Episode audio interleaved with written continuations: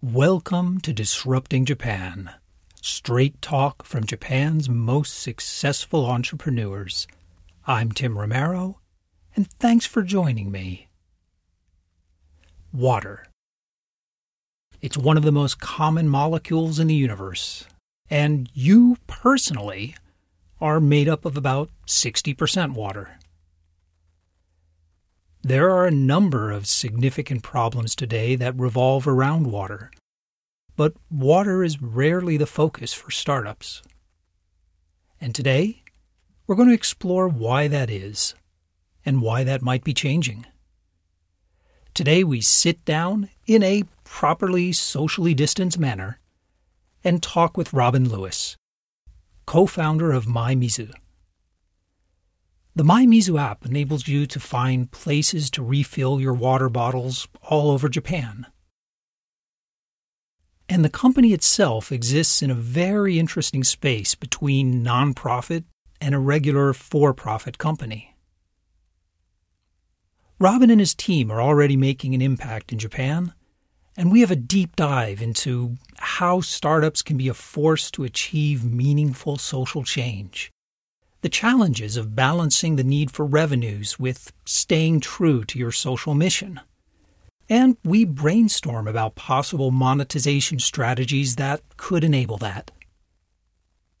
And also, you'll learn something that will probably really piss you off about how recycling is done in Japan. But you know, Robin tells that story much better than I can. So let's get right to the interview. So I'm sitting here with Robin Lewis, the co-founder of MyMizu, a water refilling app. Uh, thanks for sitting down with me. Thanks so much for having me, Tim. I'm excited to be here. Actually, you can explain MyMizu much better than than I can. So, what is MyMizu exactly? At MyMizu, what we're doing is we're on a mission to help people live more sustainably, uh, starting with plastic bottles. We accomplish that in, I'd say, four main ways. Uh, firstly, we have the app, which you mentioned, and it's essentially a tool where you can find uh, 200,000 locations around the world where you can take your reusable bottle uh, and refill there for free. And so this includes like public water fountains, like in train stations, in uh, parks, and so on. But also we have this network of what we call refill partners. This is cafes, shops, hotels, and other businesses where you can walk in, you can get your water, and then walk out. It's that simple. So tell me about your customers on, on both sides. So what kind of shops are acting as these free real refill stations and who are your users? Are they a particular like demographic or a particular age? The the main uh, businesses that are part of our refill network, as we call it, uh, it really ranges from like tiny mum and pop stores all the way to to really big uh, brands. So it, it really depends. As I say, we have everything from cafes, restaurants, hotels, fitness centers, uh, tourist information places. So there's a huge range. For the refill partners, what's their uh, why are they on the app? Are they hoping to get additional foot traffic, or are they just they're concerned about single use plastics and they want to contribute to a solution? Why are they signing up? So, our pitch to the refill network partners is that it's a really simple way to contribute to the environment. It also, as you say, brings in foot traffic. It's a great way for, to get people through the door, smelling the coffee, seeing the, the product, whatever it is. And that's the first step to building a, a new relationship with a potential customer. So, it's really simple. It's, a set, it's free, and it's a great way to, to get new customers as well. Yeah, actually, I, I want to really dig into the business model in in just a minute. But just to be clear, you you guys are you're not quite an NGO. You're you're not quite a for profit. You're sort of in a unique, uniquely Japanese corporate structure, right? So, in terms of how we work, we consider ourselves a, for purpose organization. And as you said, we're not a for profit uh, Kabushiki structure. Uh, we operate under what's called a general incorporated association, which is closer to the, the, the non-profit side. And in terms of philosophy, we're really uh, trying to ensure that we can continue our work and scale up through a social business model. So we don't necessarily rely on donations. We really have these kind of um, various projects that bring in revenue to ensure that we can continue what we do.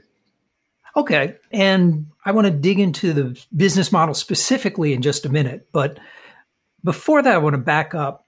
You and your co founder, Mariko, founded MyMizu pretty recently, just launched it last year.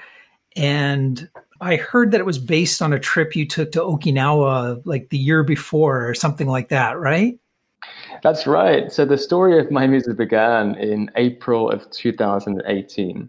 Uh, and my co-founder Mariko and I were on a trip to Okinawa, which is one of my favorite places in the world. And we were taking a walk along a beach one day when we discovered this quite significant pile of rubbish that had floated in from the ocean. Fishing gear, flip flops, uh, cosmetics, packages, all kinds of stuff. But the biggest culprit we found was actually PET bottles. And so the kind of the pin dropped because we, we, we thought, hang on, there are so many PET bottles, many of them bottled water, in a country where we can drink the water around us. We're so fortunate to be in this extremely uh, good situation with safe and drinkable water. So we thought, okay, well, let's we've got to fix this problem with the source. Was that the start of or part of the the open loop initiative where you're doing a lot of beach cleanups and things? Yeah, I, I mean, at that point, we thought, okay, we've got to do at least two things. One is tackle the issue at the source. Let's ensure that we replace the current system in terms of buying bottled water. And then secondly, let's get people together, build community, and for example, do beach cleans where we can actively remove the litter from the rivers, from the oceans, and also, you know, educate people, engage people, and create a movement. I mean, that's that's awesome. But I, I just cleaning the, the the beaches with the the trash it's like like sisyphus rolling the stone up the hill i mean the trash washes in with every tide from god knows where no, I, I agree. I, listen, I, I, am under no, you know, impression that we can clean up the entire world. That's that's a huge task, and that's why our main focus is really this reduction component. Let's fundamentally reduce the usage of plastic.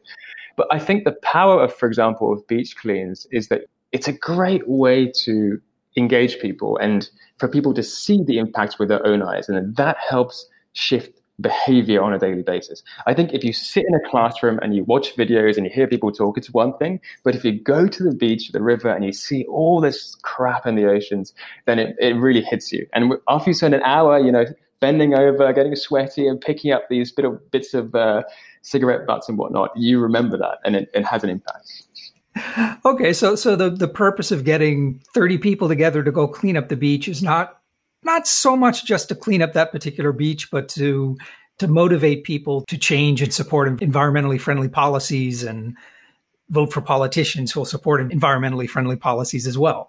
I would say that for me is the kind of the bigger goal. Um, but I think the the picking up trash is, is a great way of visualizing the impact of people working together. Awesome. Well, let, let's dig into the business model. I mean, it's it's easy to see why why MyMizu is getting so much attention, and you've been earning a lot of like really well deserved awards. But what is the business model? I mean, the app is free. The stores don't pay for the foot traffic, and the water is free. So how how are you making money on this? You know, it's funny. I, I think I get asked this question every single day.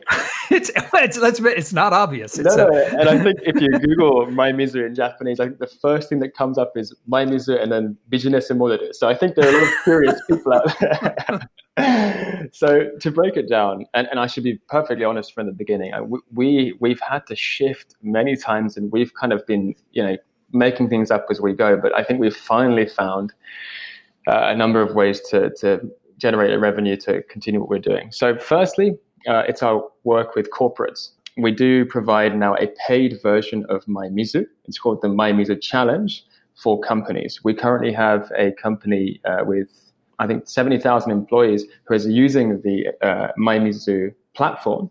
But the, the difference here is that you can create teams within your organization. So you have the HR division versus the, you know, uh, tech division versus sales division, and they're all competing to see how many plastic bottles they can save by refilling their bottles. So it's team building, it's corporate social responsibility, and it, the best thing is we can also visualize the impact of each uh, of each division and the company as a whole. So that is now a, a product that we're offering to, as a paid service. We also do other work with corporates, including uh, joint communications, joint product development, and so on, all around sustainability. Uh, so that's kind of the corporate bucket. The second bucket is uh, we provide services to local governments. We essentially work with uh, local governments, like Kobe was one of our first uh, joint projects, where we're essentially increasing the number of refill points. We're helping them tackle uh, pain points, including plastic waste, right? It's really expensive to get rid of plastic waste. Um, and also the issue of, for example, dehydration and heat stroke. Every year we're getting more and more people who are going to hospital and, and some of them are passing away because it's getting hot and they don't have enough water in their system. So we are now working with local governments as well. And then in the third bucket, this is the most simple one. Uh, we sell products like bottles. So we have uh, My Mizu bottles uh, available for sale on our webs on our online store, and also uh, we have uh, retail partners where we sell our bottles in the physical stores as well. Well, we'll definitely put some links to that on the show notes.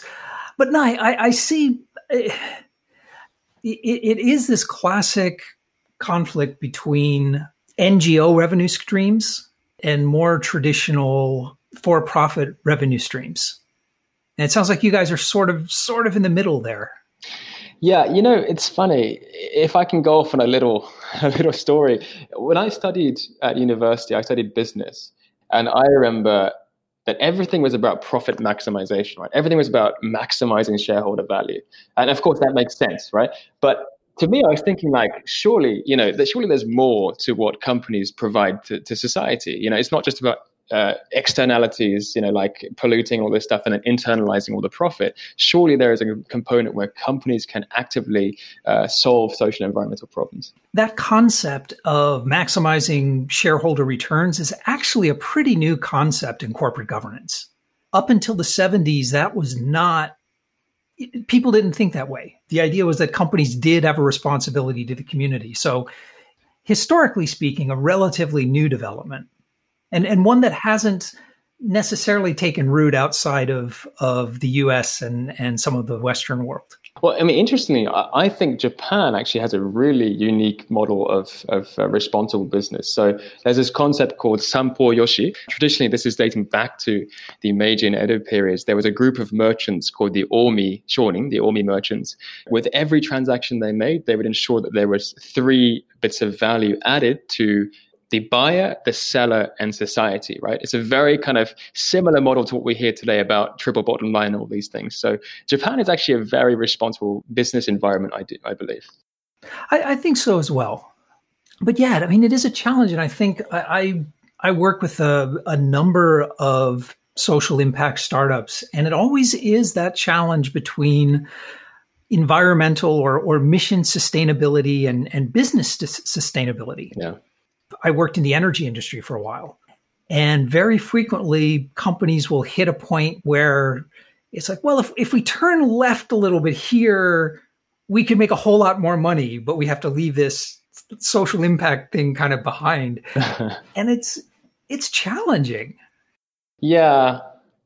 But I mean, I, I, the whole kind of social entrepreneurship or social business ecosystem in Japan specifically, I think is really growing quite significantly. I mean, you see more and more accelerators, you see more and more uh, investment, you see more and more uh, entrepreneurs who are primarily tackling social problems. But of course, they have to generate profit and, and whatnot as well. So this whole purpose and profit uh, intersection, I think, is growing.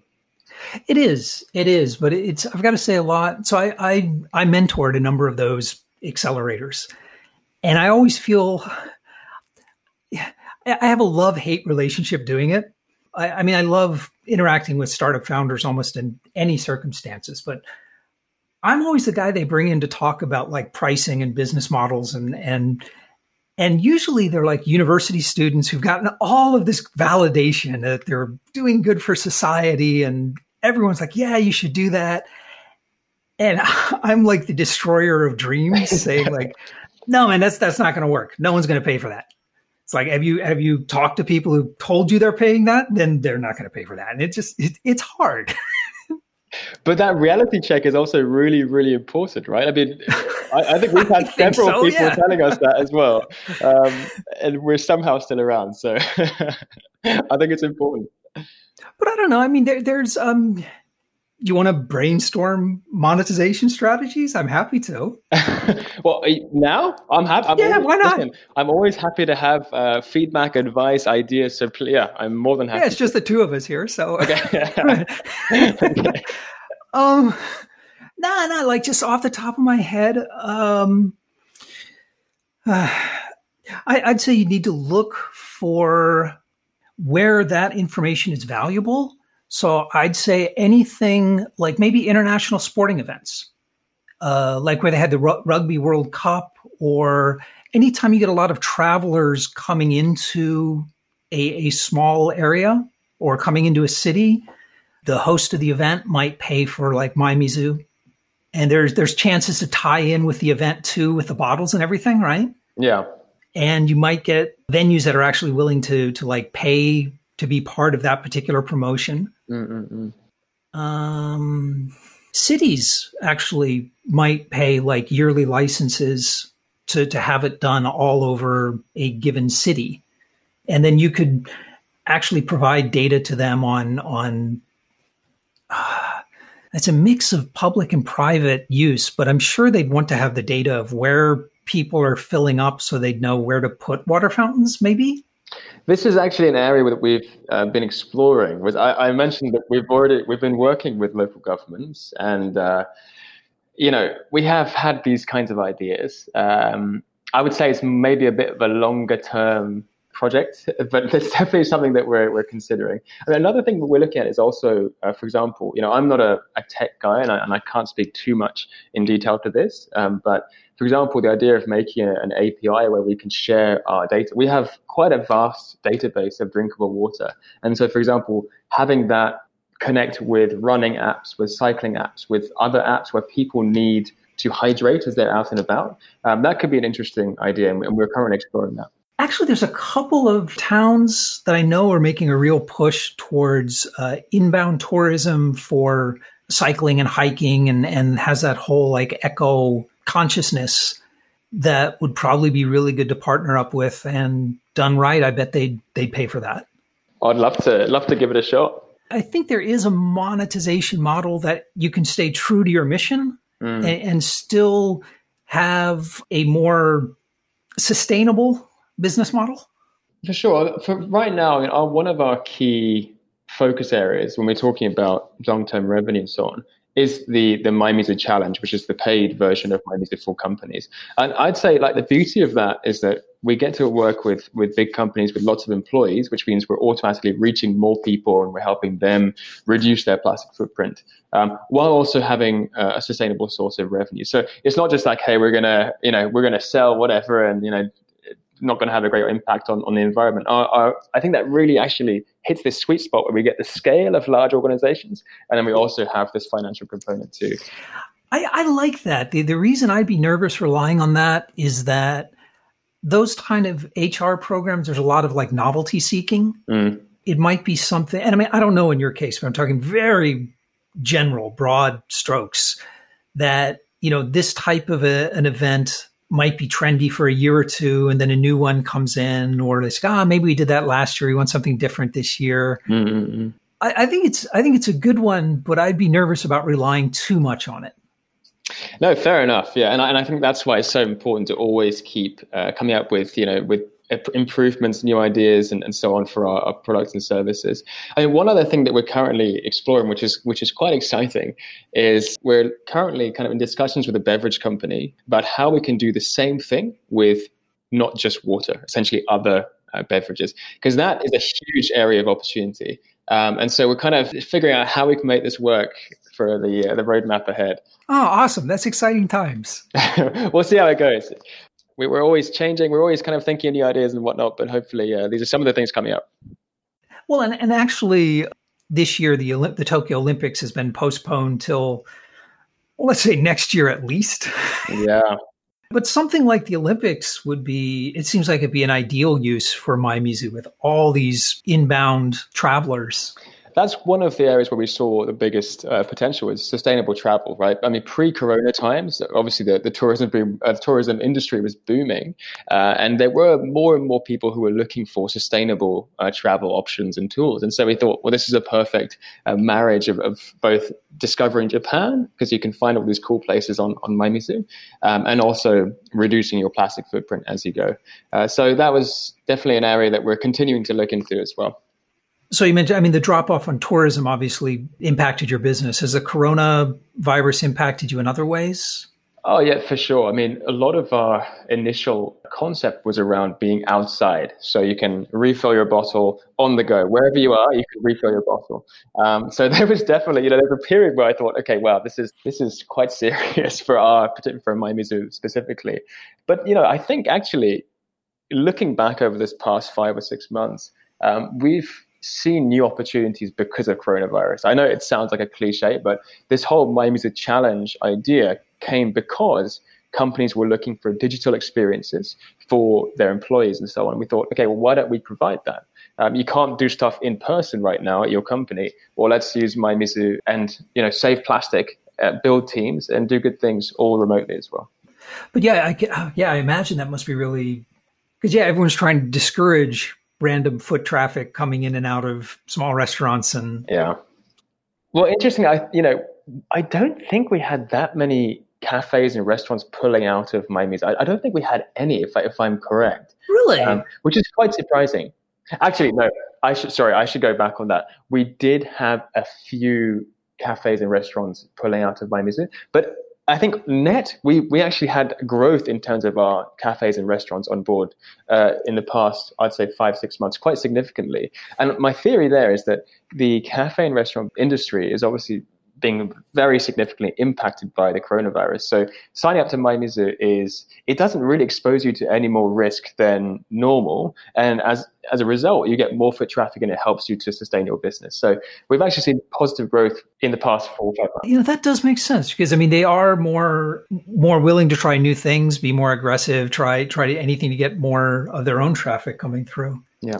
Yeah, Corona's it's really affected different startups in different and sometimes very unpredictable ways. Yeah, we, have had lots of so many late night discussions and things about how to navigate it. I'm, I'm sure like many of your listeners and many other organizations are in the same position. Um, and it's been a real test in, in so many ways. So in, in Japan, rules on NGOs are, are like super strict. And I mean, I know you're not an NGO, but sometimes there can be a very binary attitude of like, is this an NGO? Are you helping the world or are you a company? Are you making a profit? Do you ever get pushback one way or the other? That's an interesting question.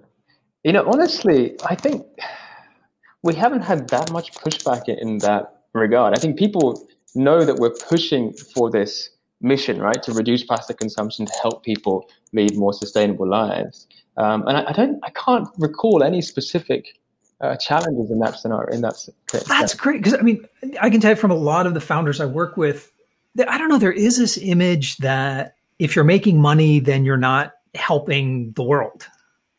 I think that if, if you're not seeing that, that that speaks to a lot of progress being made in that in that regard. Well, you know, interesting. So I, I used to work for an NGO uh, this is probably three or four years ago. Um, and I had a great time, but I spent so much of my time essentially fundraising, right? I'd go out there, I'd, I'd talk to lots of people with money. I'd try and, you know, it just took so much time and it takes so much time to the point where you can't do other things. And so that's why I think the whole social uh, entrepreneurship or social business model is just so much more effective in many cases, not all cases. And so I would say, yeah, I agree to you. I agree to some extent. If you're purely for profit, then people may question, like, what, what do you really want? What, what is going on here? Um, but you know, for our, in our case, we've we've had, I guess, nothing super challenging in in that scenario.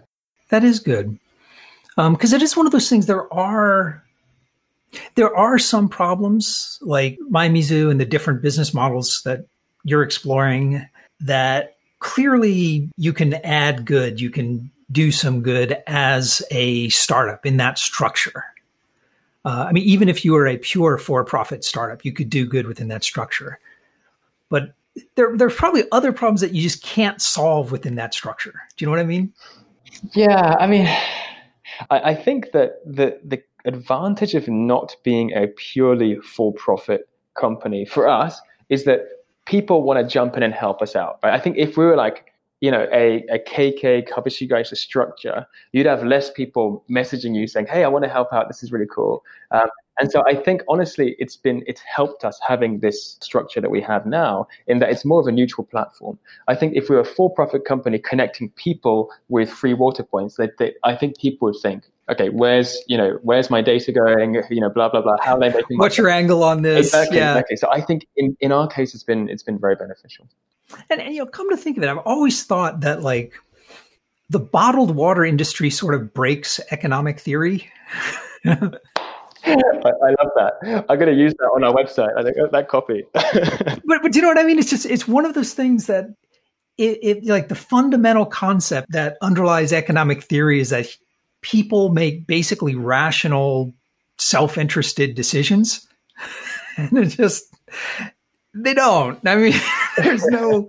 So funny story. You know, whenever I talk to people uh, in Japan, let's say in their 50s, 60s, 70s, they tell me that buying water wasn't really a thing. You know, 20, 30, 40 years ago. It was a, a public commodity that people just drank, people didn't really pay for. And now, obviously, there's a ginormous bottled water market that is growing significantly uh, every single year. So something happened in this past, let's say two or three decades, where we've seen this huge growth of, of bottled water, which is having a big impact. Well, what happened was the power of marketing. So it, it started out with Perrier. Yes. As as this high end, bubbly, sparkly water and and spread from there. Um, but it was purely marketing driven and brilliant marketing minds pushing it. But it costs i don't know thousands of times more than tap water. It's terrible for the environment. I'm just like on every rational level it doesn't work. It's, it is completely irrational especially in a country like japan where we have some of the safest and tastiest water in the world. Just to, to give you a few stats uh, we, we're working with the waterworks in kobe and, and their data tells us that they have something like 50 criteria for safety and, te- and taste for their tap water. For bottled water, it's much, much less. So, and just from a very objective point of view, tap water is actually safer and tastier and healthier than a bottled water. And I've got to say, like, like I don't understand how tap water has become like almost the butt of a joke. I, I, I honestly believe it is like the municipal water supply is one of the great achievements of humankind. Exactly. It, it really is. Completely agree. And I, I can't quite figure out why people have like devalued it so much. Perhaps it just became a victim of its own success that it was so uh, almost free and everyone had access to it. And so we just somehow devalue it or something. I, I don't know. Yeah, exactly. And, but I, I really think, as you say, it is the power of marketing, creating a market for a product or a need. But in actuality, we have that product and it's it's almost free. It's it's quite incredible. This this story, I think we'll look back in 30 or 40 years and think, wow, this is quite a chapter in, in the human story. So you, you're tracking these refill stations. So, for example, are public water fountains disappearing? Are there more of them? or Are there fewer of them? What's what's going on with that? Interestingly enough, I believe it was in the Tokyo subway systems where there was a significant decline in the number of public water fountains. Um, now, I think this was NHK who did that research, so this is not our findings. But I think the theory there was that it was due to sanitation issues or potentially even terrorism related issues. I, so, you know, there is a, a, decline in, in public water uh, facilities in certain places in Japan. I should say now, on the flip side, there is an increase in these quite well designed and quite cool kind of water points around the city. So if you go to Yurakucho Station, uh, just outside the Tokyo International Forum, you'll see this really cool uh, public water fountain, which is specifically for reusable bottles. And it's like this beautiful blue machine. It makes noises, it lights up, and there are more and more of these things popping up. So this is the future, I believe, of the urban space is, is these kinds of points where you can hydrate without the plastic. Okay, so it's it's still a public water fountain. You just have to bring a container. You can't put your lips on it. Exactly, and these are popping up more and more. Oh well, that's progress. Yeah, but I should say like the scale is not huge right now. I think we need to scale up by about a thousand times, to be honest. Um, let's let's talk a bit about Japan and the the recycling here. So, what actually is the situation with PET bottles in Japan? Because I find Japan in general tends to be very ecologically conscious. Consumers have absolutely no problem sorting like ridiculous levels of recycling sorting going on. But but you see PET bottles everywhere. Is that just my perception, or is Japan better than other countries, worse than other countries?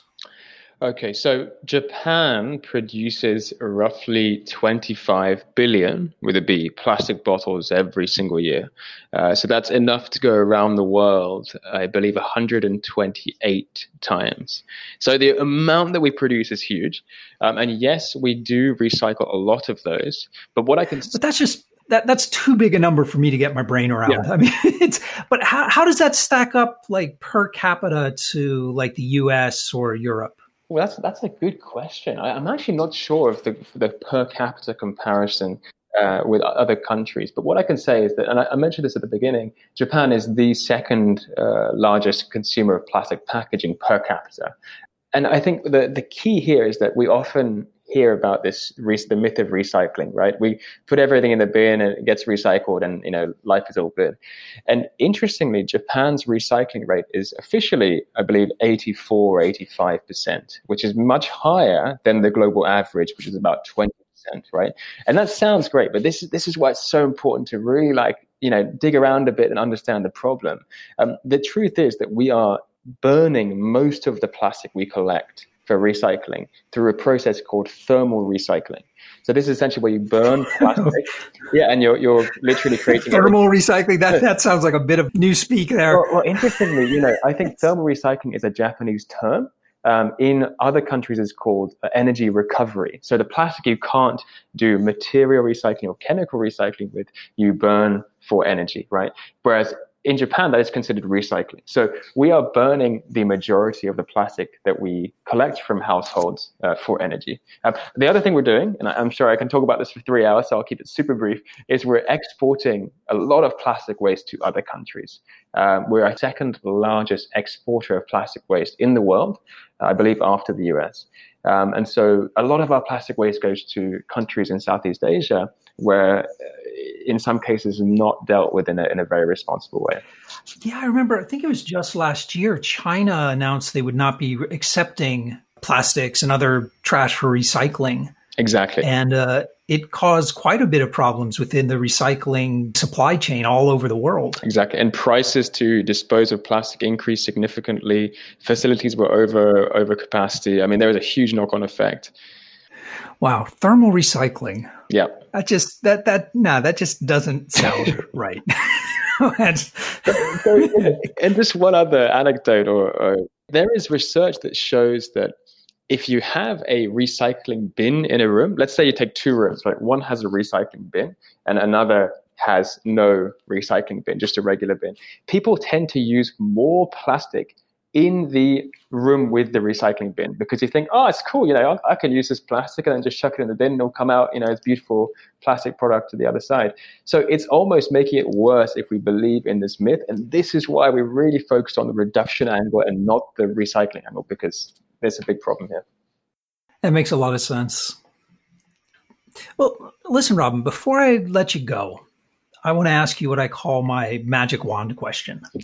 okay. And that is if if I gave you a magic wand and I told you that you could change one thing about Japan, anything at all, the education system, the way people think about risk, the way people think about recycling supply chains, I mean, anything at all to make it better for startups and innovation in Japan, what would you change? Where I would like to see the most change is in this space between for profit and non profit. I guess I'm in a fortunate position where we're doing something relatively unique. Um, we're trying to solve a very serious problem. Um, and what a lot of students and other young people ask me is, how do you make that work? You know, you, how do you do this whole kind of sweet spot between purpose and, and profit? And so what I would love to do is to kind of encourage more dialogue and, and hopefully raise more awareness that you don't have to choose one of the two. Because that's what I thought when I was young. I thought I had to choose: do I go and make the big money, or do I, you know, go work for NGO, government, whatever? You can do this together. So, if more people knew about this kind of middle path, what would change? What do you think? What, what do you think we would see happen? I think we would see more strategic and systemic solutions. I know this is a very generic term, but I think once you have this organizations who are working in this in between space, you have a more scalable and hopefully higher impact way of solving a problem, right? So let me give you an example. If companies say, okay, at the end of the year, we've got some money, let's donate to, to charity who can then fix it. It's a small impact on, on the kind of on the grand scheme of things, right? Whereas if you have, let's say, a, a startup that is really solving a social or environmental problem in a big way that is highly scalable, then the impact is on a completely different level. So I think for me, it's it's just the, the chance to really create big solutions to these big problems that we need today. So that that kind of middle middle path. So I can totally understand on the startup side, on the more traditional side, the profit motive, the relentless push for optimization and profit will lead you away from the mission. What is the challenge if you're just operating as a as a traditional NGO? So what's the advantage of that kind of middle path over the traditional NGO? There are a number of challenges. One is things like the financial resources, right? You're always strapped for cash. You're always trying to figure out, you know, how to make things work. Whereas if you have that money through a, a robust kind of business model, then that solves that problem. Um, secondly, is also, I mean, potentially talent as well. I mean, the, the job market in Japan is so competitive with you know few, decreasing population and so on. So if you can make it more attractive and get you know the top talent from these big universities who want to join some exciting tech uh, you know startup that is solving a problem, then you're getting the, the talent as well. So I think for me, it's maybe those two things: the financial resources and the talent. All right, that makes sense. And and actually though, but I think we are seeing more of these kind of organizations there's a lot of accelerators that are focused on social impact startups. Uh, the Google accelerator we just announced is doing social impact startups as well. There's there there is a huge interest in this kind of middle ground between NGOs and traditional startup business models. No, definitely. And there are more and more young people who are getting really into this stuff. And just to give you an example, there's something called the Hult Prize, which is the world's largest um, social entrepreneurship competition for students. And that's really taking off in a big way here in Japan. Uh, there's more and more of these kinds of training programs, resources. Um, so I think it's a fantastic time to be doing this kind of thing. And, I, and I, encourage any budding entrepreneurs or whatever to, to get out there and, and give it a shot because it's a great time to be doing this in Japan. Awesome. Well, listen, Robin, thanks so much for sitting down with me. I really appreciate it. No, thank you so much. I had a great time. And we're back. Some of my most enjoyable interviews are the ones that go way off script and venture into tangents unknown. Oh, and by the way, the article I referred to in the show, the one that first introduced the concept that a company's sole responsibility was to increase shareholder value, that was Milton Friedman in 1970 in the New York Times. The primacy of shareholder value was not accepted thinking before then, and it's falling out of favor now. But I'll put a link to it in the show notes. It's, it's an important piece of economic history. Now, I, I am definitely not an economist, but I find economics interesting. But it's hard to talk about economics I don't understand the minutiae well enough to dive into the details that interest real economists. And fellow economic dabblers are rarely interested in the parts that I find interesting. MyMizu, for example, is attacking a particular class of economic problem, one that almost everyone agrees is incredibly important, but that we seem unable to solve. And I believe the reason is that there's a certain class of economic problems that capitalism simply cannot solve. Of course, diving into the limits of capitalism is practically heresy, at least in the circles I run in. You would be amazed at the number of times I've been accused of being a Marxist. I mean, I've built companies, I've sold companies, I've invested in companies. My day job is teaching others how to grow their companies. My hobby is disrupting Japan, where I sit down with startup founders and talk about running, growing, and selling companies. I think my capitalist credentials are pretty solid. And yet, if you find the problems with capitalism just as interesting as the benefits of capitalism, you tend to get labeled a Marxist. But but seriously, it comes down to this. Capitalism is extremely good at solving problems that can be solved by additional consumption and almost useless for everything else. Capitalism on its own would never have given us the municipal water supply, the power grid, or sewage systems. And capitalism on its own will never solve the problems of pollution and plastic waste that MyMizu is trying to address. Now, I'm saying capitalism on its own. The profit motive most certainly can be used and should be used to help solve these problems. And that's where startups like MyMizu can help push us towards a solution. But as Robin explained, awareness alone doesn't work. The presence of recycling bins actually resulted in an increase in plastic consumption. No. The profit motive cannot be used to reduce consumption, but it can be used to prioritize consumption. Communities can act together to make undesirable forms of consumption expensive. This is the idea behind carbon taxes, cap and trade, requiring manufacturers to pay the recycling costs at the time of production, or even old fashioned 5 cent bottle deposits. With these new incentives in place, the marketplace will respond in innovative ways to reduce the harmful consumption and channel those resources into more productive, or at least less harmful, activities. Total consumption still goes up, but hopefully we wind up in a better place. Relying on the profit motive on its own puts us in a situation much like Robin's beach cleanup crew. A small group of dedicated individuals diligently cleaning up our trash, while ten times more is washed up on the next tide. All of us really are in this together capitalists, environmentalists, you know, even the actual Marxists. And we need to work together to set things up so that today's political and market forces can be brought to bear on these problems. And then the conflict between doing good and doing well disappears. And creative startups like MyMizu can lead the way.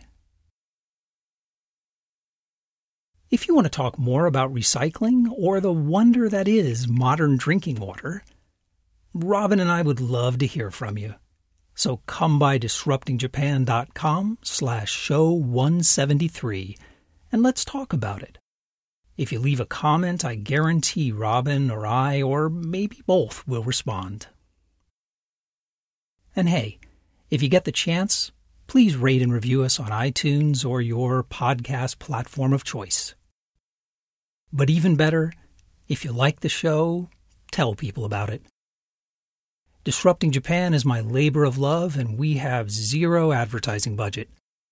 People hear about the podcast because listeners like you enjoy it, and they tell their friends about it.